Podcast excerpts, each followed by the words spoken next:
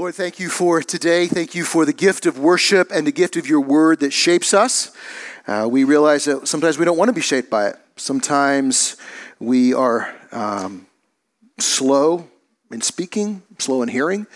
Sometimes we're, we don't communicate well. Sometimes we screen out things. I pray that none of that would happen now. The Holy Spirit, you would do what you do in making yourself known to your people. In Jesus' name, amen. All right, we're going to read this uh, in sections as we go. We're not going to read the whole thing, it's a bit of a longer passage. Psalm 66. This is our last psalm.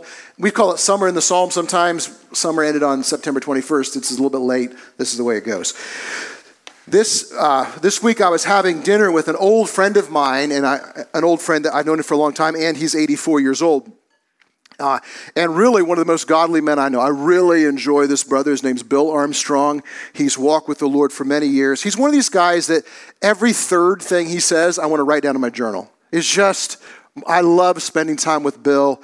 Uh, and I've known him since I moved to the city in 19, 1998 and he wanted to get together and talk with me about some things the Lord has been showing him and teaching him in some ministry endeavors he's still involved in and initiating at 84 years old. It's a beautiful thing. We were at, uh, so we were at Giacomo uh, this week, and I was sitting with my back to the window in Washington Street. So I'm, I'm sitting here, Washington Street, and the window is behind me, and Bill is right here to my right, and then I there's like uh, six or eight people that are in front of me can see me and can see behind me.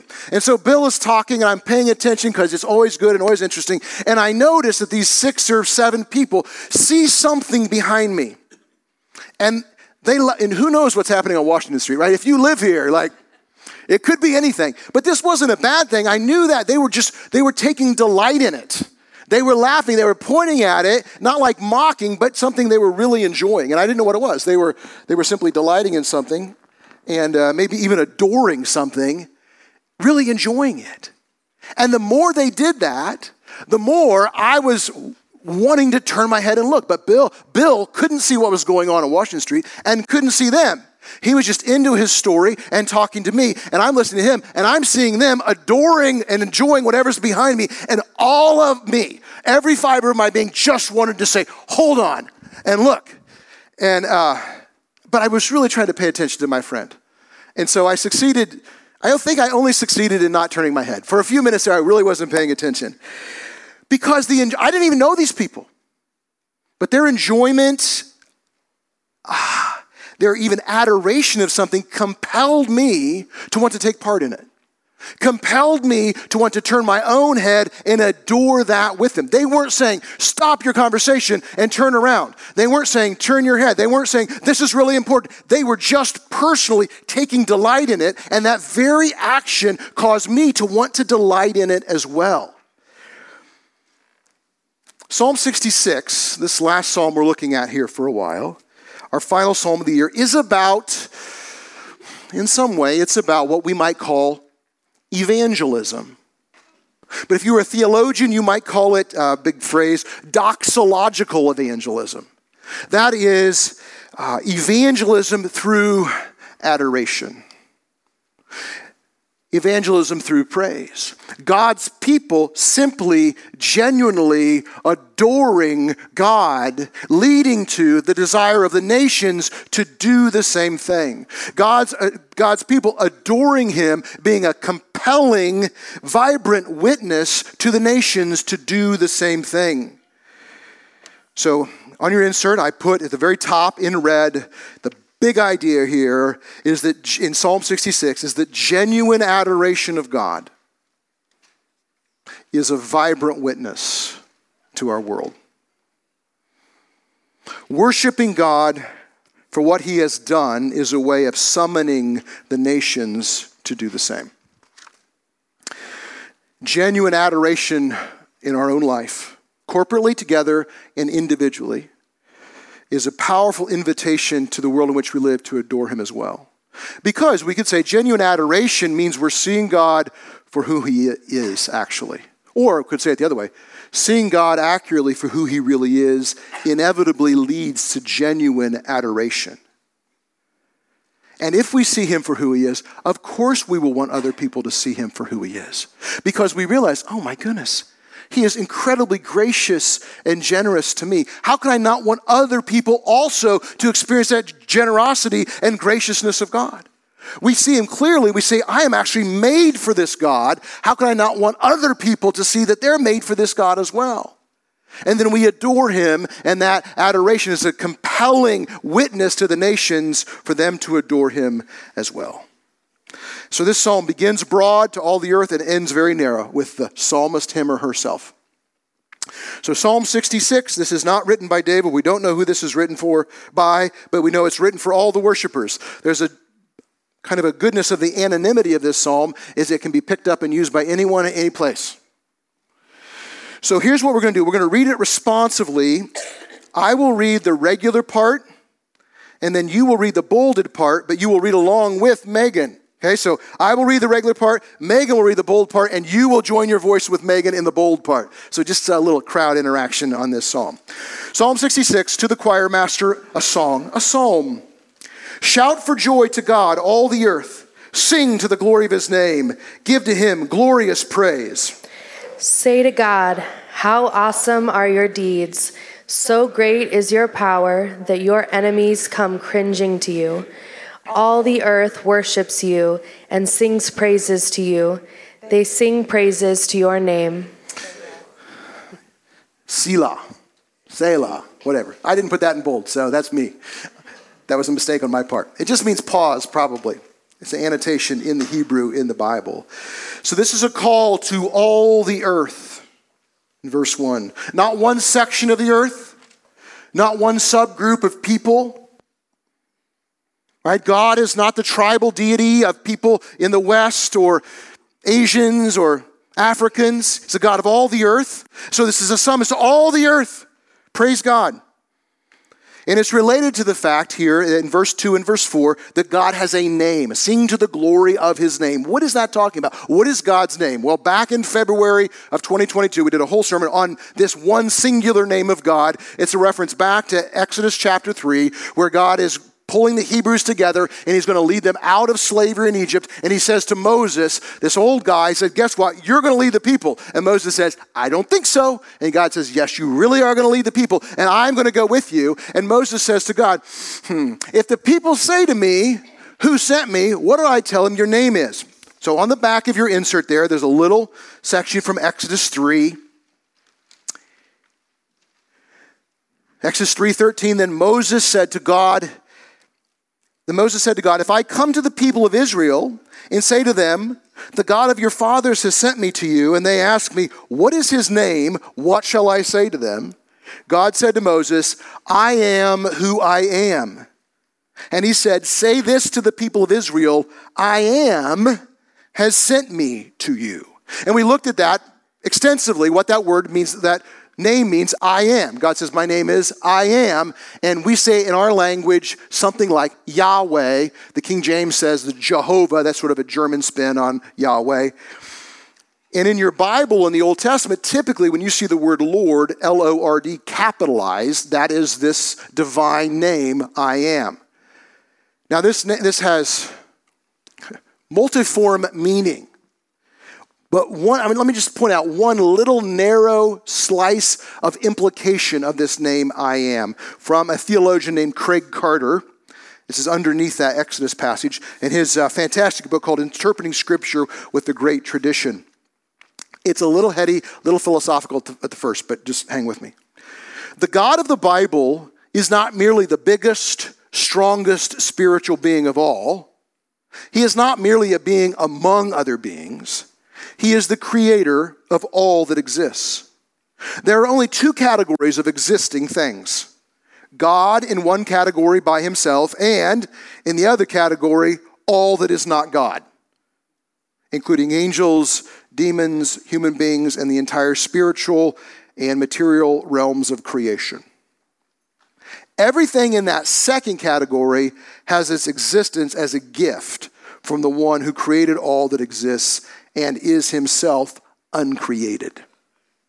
All other things have existence. Sorry about this phrase. All other things, all other beings have existence in addition to their essence. But God's being or his essence is his existence.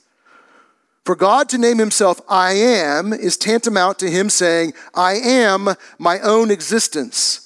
Nothing gave me my existence, and I did not bring myself into existence. I could never fail to exist or cease to exist because I am. God, as we say here often, God is not just like us, but bigger and better and stronger. He is different.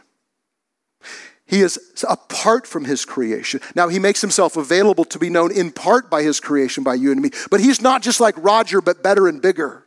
He's not just like you, but better and bigger. He is completely other.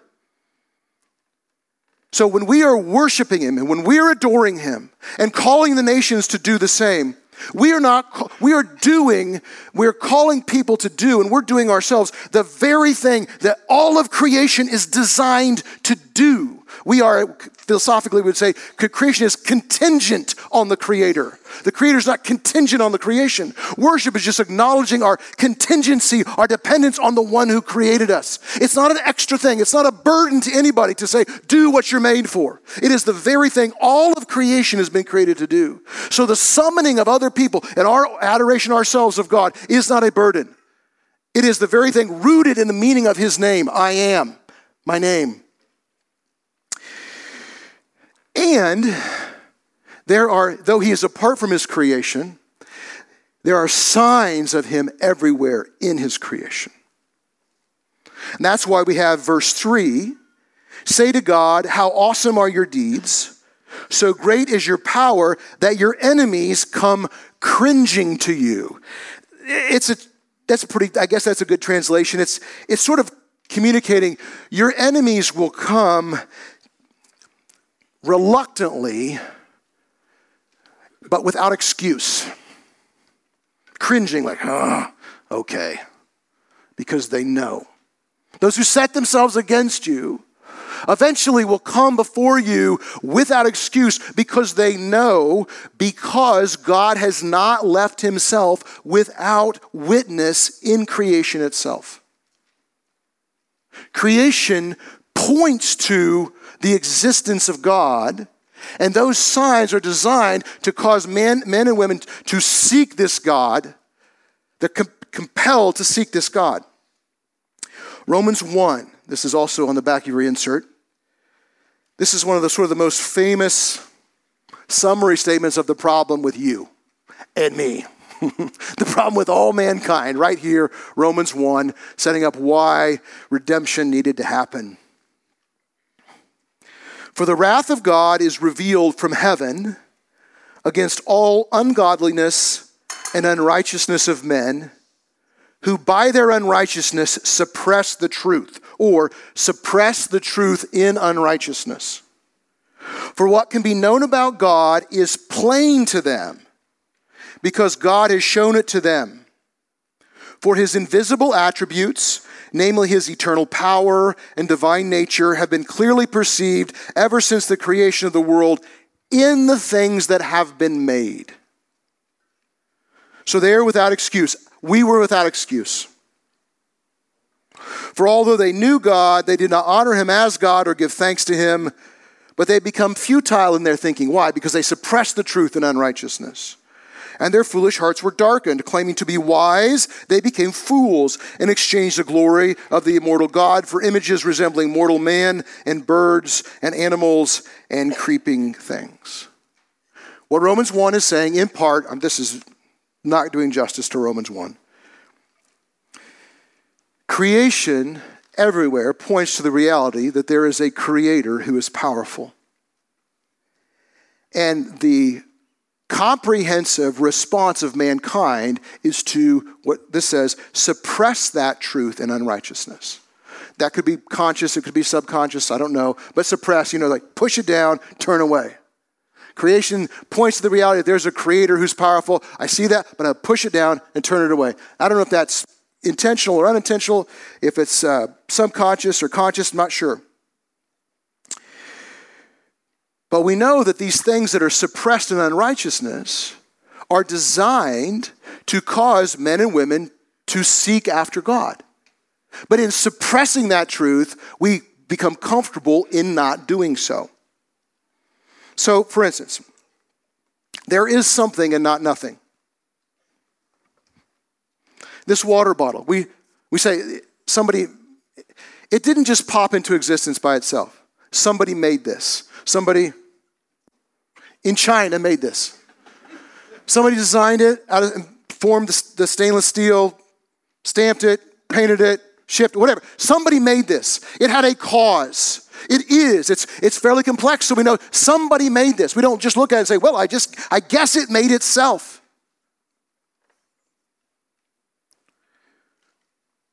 We live in a world that is so complex that even the most complex creatures, people like us and smarter than us, say we'll never understand the complexity of this world. It's something and it's complex. And everywhere else in our existence, we say, you know, things that are complex and exist had something that started it. But with this, a vast portion of our world says, I guess it just happened on its own. It's called suppressing the truth in unrighteousness. And we're all prone to do this. Every culture, every culture has a sense of right and wrong. I know it varies from culture to culture, not as much as a sociologist will have you believe, however. Almost every culture, murder is wrong, for instance.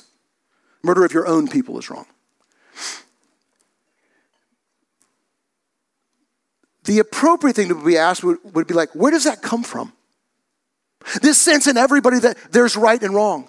Could it be, again, we say something comes from something else? This sense of right and wrong, surely it must come from something else that has a sense of right and wrong. Nope, it's just random. I guess it all just comes along like that. We suppress the truth in unrighteousness. We can go on, we can talk about information that's embedded in the cell and how we never have an example. We don't even know how information would come from non information. But then we say, well, I guess it just happens. Um, when we are worshiping and adoring the God who is and calling all the nations to do so, we are calling people back to their original design. And we are moving back to our original design. We are worshiping a God who has a name. We're also worshiping a God who acts in history. Let's read 5 through 7 together. Come and see what God has done. He is awesome in his deeds toward the children of man. He turned the sea into dry land. They passed through the river on foot. There did we rejoice in him who rules by his might forever, whose eyes keep watch on the nations. Let not the rebellious exalt themselves. Selah. Okay, this is adoration of a God who also works in history.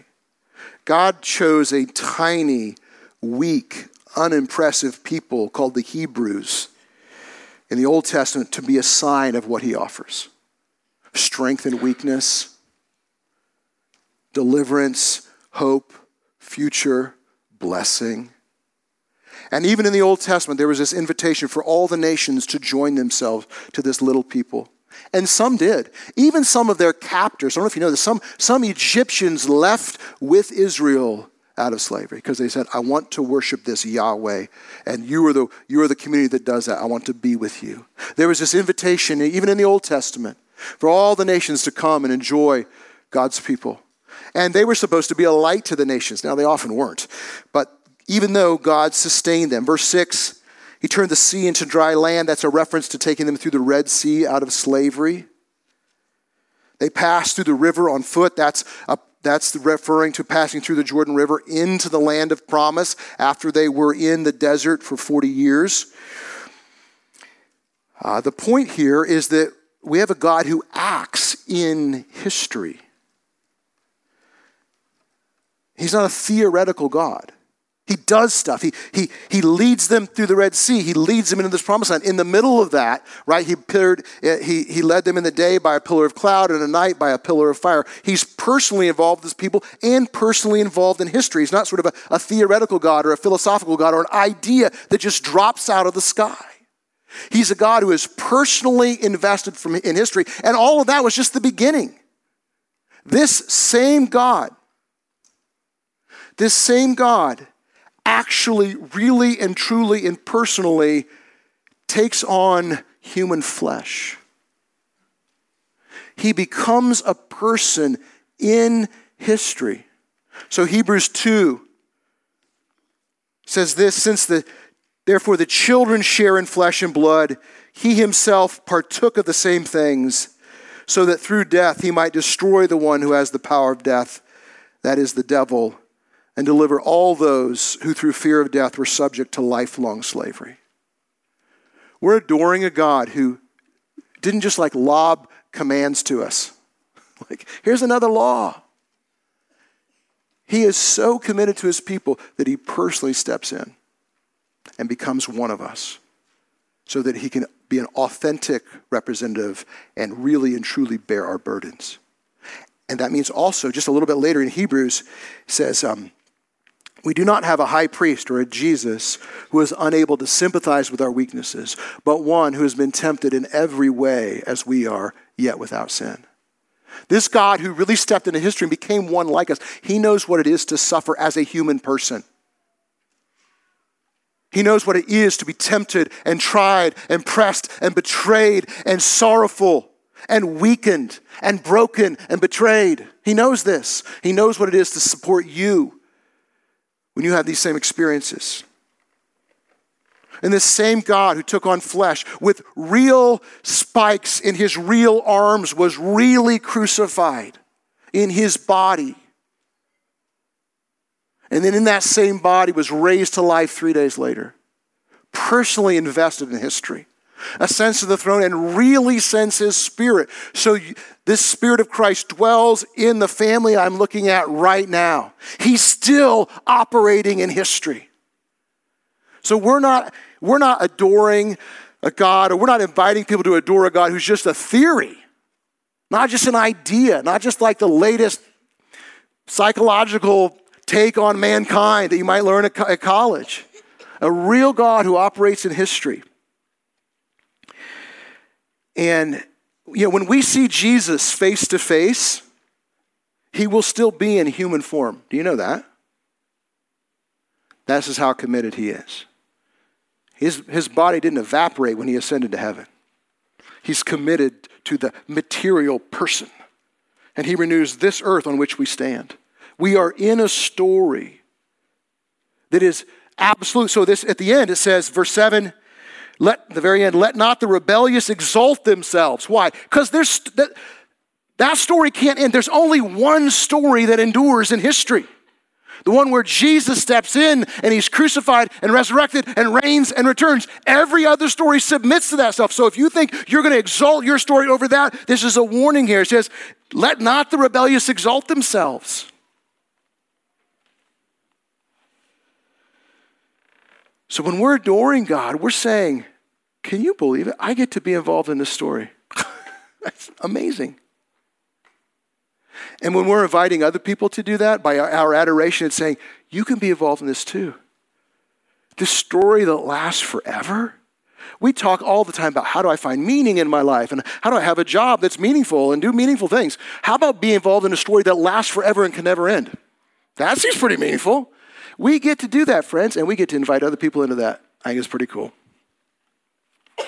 We get to adore a God who acts in history. All right, let's look at verse 8 through 12. Let's read this together. Bless our God, O peoples. Let the sound of his praise be heard, who has kept our soul among the living and has not let our feet slip. For you, O God, have tested us. You have tried us as silver is tried. You have brought us into the net. You laid a crushing burden on our backs. You let men ride over our heads. We went through fire and through water, yet you have brought us out to a place of abundance. This is adoration of a God who preserves a people in spite of themselves. Or we can say, who preserves us in spite of ourselves. Speaking as a corporate people verse 9 says, You have kept us among the living and not let our feet slip. In spite of your history, God, of bringing hardships on us. Verse 10, you have tested us and tried us. And we say, why would God bring hardship on his people? We don't have to ask. We can just go back and look. At every single place, this hard, you know, so describes the hardship here as a net, a burden, men right over our heads, fire, water. If you go back to those places, it's almost always because of this. Very simple. The people are rebelling against God. and he's bringing correction to them because he loves them. And he knows they're a contingent creation designed to be dependent on him. And they're intent on turning away from him, and he is intent on turning them back. Bringing heat to purify them. So, verse 10, right? It says, You, O God, have tested us, you have tried us as silver is tried. That's a purification of silver. When silver comes out of the ground, it's got all kinds of impure elements in it. You drop it in a furnace, vat, heat it up, the elements come out, scrape off the elements, you have pure silver left. It requires heat. This is God allowing, sometimes bringing the heat of life onto his people for purification. Sometimes it's strong correction to break their love affair, to break our love affair with idols that will destroy us. He loves us enough to bring strong correction into our life. It's sometimes strong correction, it's never destruction. How do we know that? The people are still singing right here. If he destroyed them, nobody would be singing this song. Nobody to be writing this song. They say, You did all this. And they're not blaming him, they're agreeing with him. Look at verse 12. You let men ride over our heads. We went through the fire and through the water. And, and just you can tell from the prophets, especially Isaiah and Jeremiah, they know that it's because they're disobedient and rebellious. And I wish, wish this word could like pop out in English, this next word. You let men ride over our heads. We went through the fire and water. Yet, yet, you have brought us out to a place of abundance. We were rejecting you. We were despising you. We were disobedient to you. We were rebellious to you. We said, Leave us alone. And you said, No. No. You were intent on pursuing us, even in the midst of all this, and eventually brought us into a place of abundance where we turn around and say, Thank you. Thank you for pursuing us and loving us enough to bring correction, even hard correction into our life, that we would see you and break the love affair with the things in our life that are breaking us. These people were faithless and God was faithful. God did not cast them off permanently, even though they sinned and turned away. So, what we have here is uh, what we might call a corporate failure of the people being described, but a personal faithfulness of God. Let me just talk a, a little bit about application for us here. If I can speak for New City, I guess I do. Uh, as a member of the team of elders, so speaking corporately just for a second. So I'm saying we, I mean the, corp, the organism that is New City Church. I want to make a promise to you. I think is true. 80% true. Uh, if you hang around here long enough, New City Church will disappoint you. We will.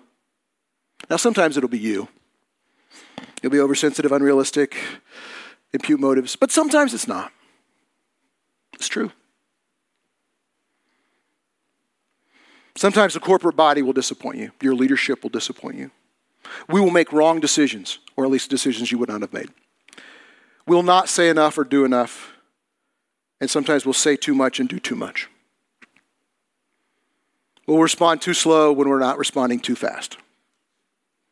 We'll not love well in some way, or maybe in many ways. Just give it enough time. Now, I don't want this to be the case, but it will be. It has been sometimes. We will fail you.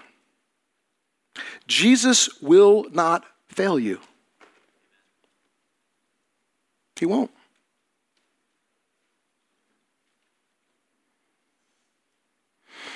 We can look back, we can look around at church history maybe and see the failure of Christians, groups of Christians, churches, movements, denominations, or Christian leaders mean, we can see that.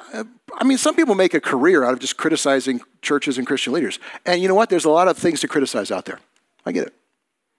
And we can look at that and say, oh, we're so disappointed. We're so shocked and dismayed and discouraged. Okay, if you want to say that, fine. I mean, Jesus told you it would happen. But if you want to say that, that's fine.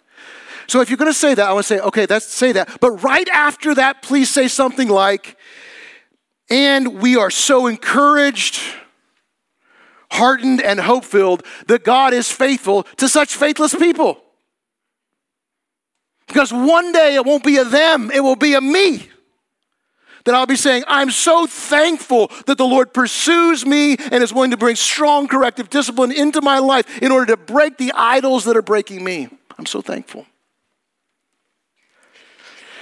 So we want to be able to see the failures out there and in here and acknowledge that they and we can be so frail and doubting and weak, and with them say, Yet, yet, you've brought me in to a place of abundance.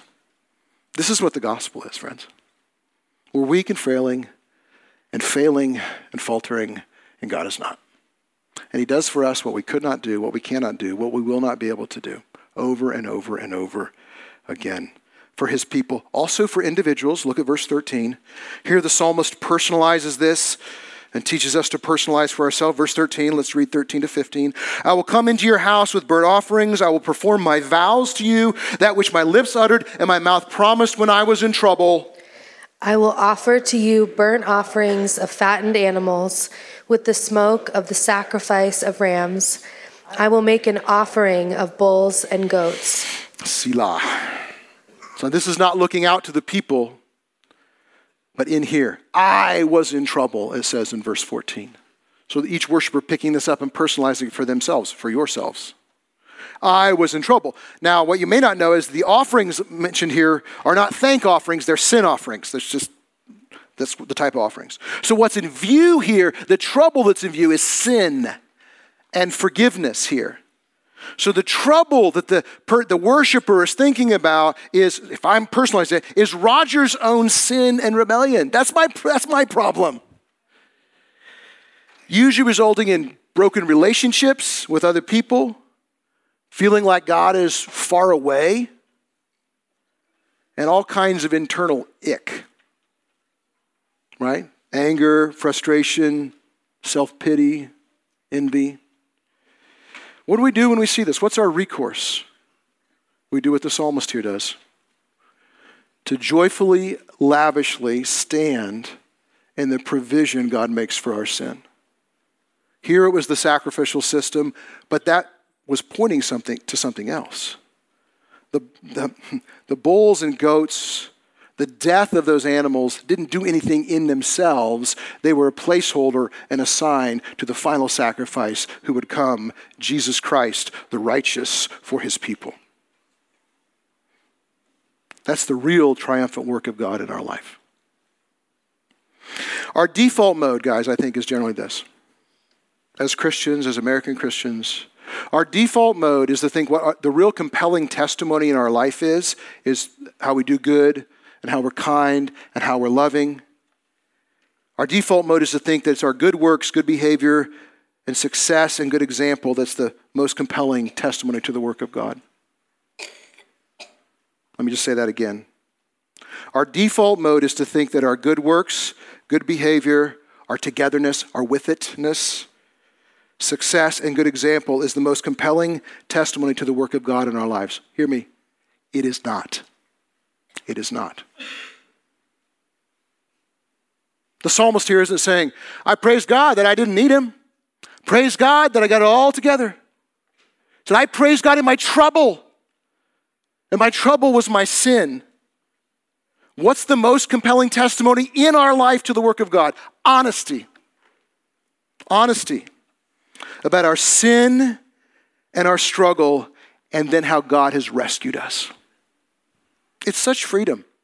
It's such freedom just to start with the reality that I am so screwed up and God is a great deliverer. Can I tell you, can I tell you how I'm screwed up today? Sometimes, all of us, maybe right now, some of us are not honest with ourselves.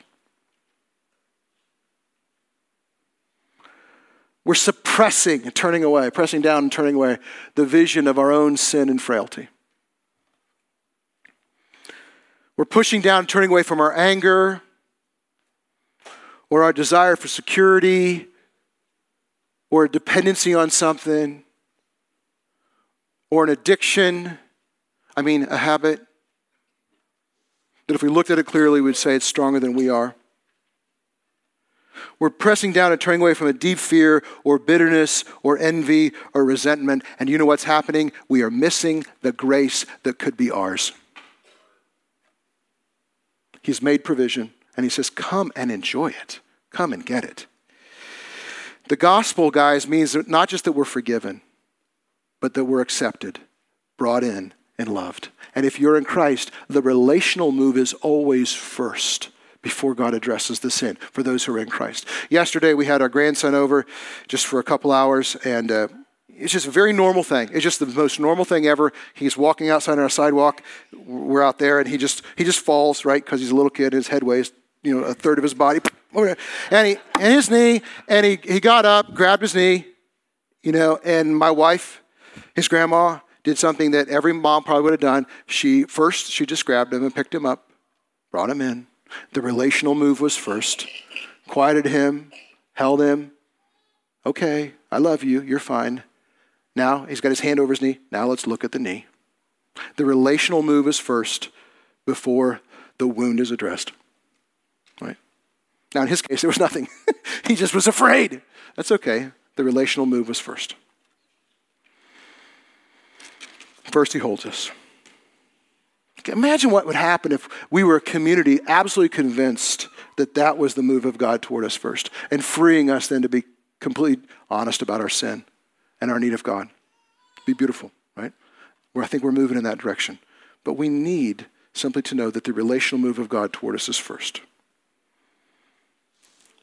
And maybe that He's moving that way toward others too. I don't have anybody in my mind, but I do wonder if we need to think too am I harboring a, a lack of forgiveness against somebody that the Lord has actually forgiven? If that's you, I don't know if that's you. That might be the Spirit just saying, for someone in here, um, act on that. Do not harbor relational resentment and bitterness against people the Lord has forgiven and embraces. Please. For your own sake, for their sake, for the sake of the adoration of his name. Okay, finally, verse 16 to 20 Come and hear, all you who fear God, and I will tell you what he has done for my soul. I cried to him with my mouth, and high praise was on my tongue.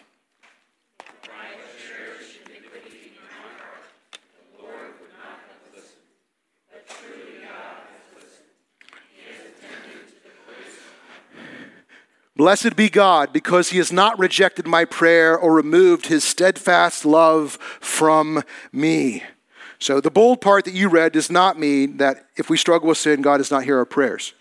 It does mean that if we orient our life to sin, we cannot possibly pray according to his will. There's lots more to be taught then, but I want to just back up a little bit to verse 16 and 17. Come and hear, all you who fear God, and I will tell what he has done for my soul. Generally, I think this is how it's worked in history. The corporate body together has declared what God has done in history, the, his, his acts in history, the, the big picture of the gospel, and each of his people have said, Let me tell you how that intersects my life. I've got something to tell you about how God has done something for my life. Now, the word soul there means life, really. It's, don't think of it as a disembodied, immaterial sense, it's our life. You have something to say. Do you know that? What has God done for your life? That is your testimony. That is your invitation to this world for adoration of God. That's what you get to adore God for and about. Now, it doesn't have you don't have to make it worse than it is or better than it is. It's not a competition. My kids used to go to a Christian summer camp I'm not going to tell you which one it is, but like it was a more of a revivalistic camp, and like all these counselors would give their testimony, and then the kids would have to kind of give their testimony. And it was like, I don't know. I guess all these counselors were addicted to drugs. I don't know. Like just in their past, I mean, it doesn't look like it. Or they were, I don't know, orphans in Antarctica raised by penguins, and I don't know. It's like it's, their stories were so unbelievable. I mean, I, if that's true, praise God. I think they were probably embellishing a little bit to show, just show more. But the effect was the kids are like, well, I guess I don't really have a great story, you know? And I think a lot of parents might get thrown under the bus so the kids can have a better story. My parents were worse than they were. Um, we don't have to do that. The Lord has done good things for your life. He's redeemed your soul. He's redeemed your life from the pit. You have sin he's dealing with. And he has providentially ordained your adoration of what he's done in your life to be effective for those with whom you're sharing it. Just trust that. How has he brought hope in darkness to you, even if the darkness hasn't lifted? How has he been merciful in our sin? How does he make you smile? What joy does God bring into your life? How has He rescued me from my past or my worst tendencies? Some of us do have family backgrounds that, we're very thankful to have been rescued from. Praise God. How has He given me hope in the midst of despair right now? How does He bring me peace in the present, even if I forget it about every other minute? How has He helped me become more forgiving? How is He helping me lay down my defensiveness? How is He teaching me to grieve with Him over the brokenness of our world? How is He teaching me to enjoy His creation? What has He done for your soul?